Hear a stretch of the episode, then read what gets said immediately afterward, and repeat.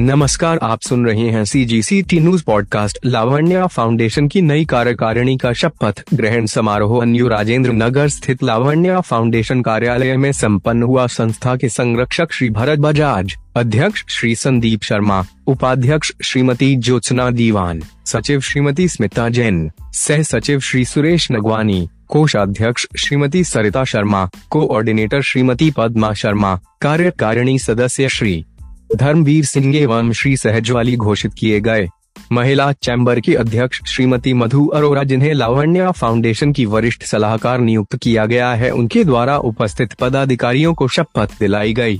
Lavanya foundation द्वारा बस्ती के गोद लिए हुए 15 से 20 बच्चे भी इस कार्यक्रम में सम्मिलित हुए, जिन्हें स्टडी किट बांटी गई।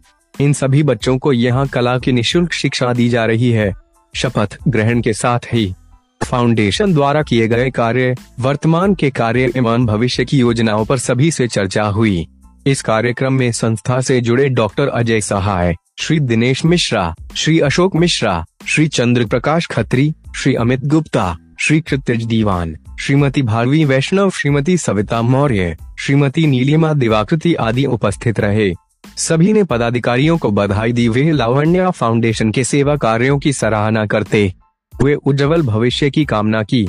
सी जी सी टी न्यूज़